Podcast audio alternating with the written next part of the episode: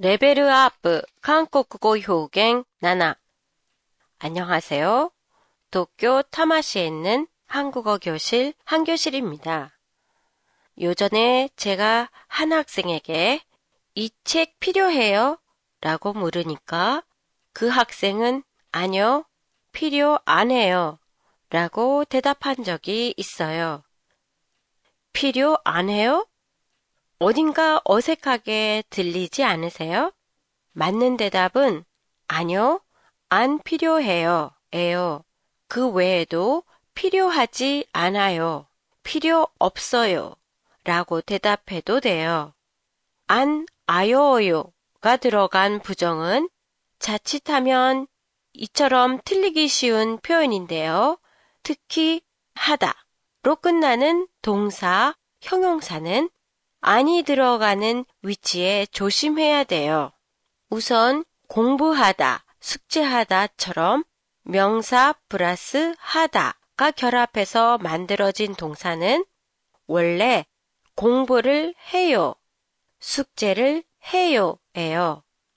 여기서 하다는 동사와 역할을 하는 전미사이기 때문에 안을 넣을 때는 하다, 해요에 앞에 넣어야 해요. 왜냐하면 아요어요 자리에는 동사, 형용사만 올 수 있거든요. 반면에 필요하다처럼 하다로 끝나는 형용사는 하나의 단어로 명사 플러스 하다로 분리할 수 없어요. 그래서 안 필요해요처럼 안은 형용사 앞에 와야 해요. 정리해 보면은요.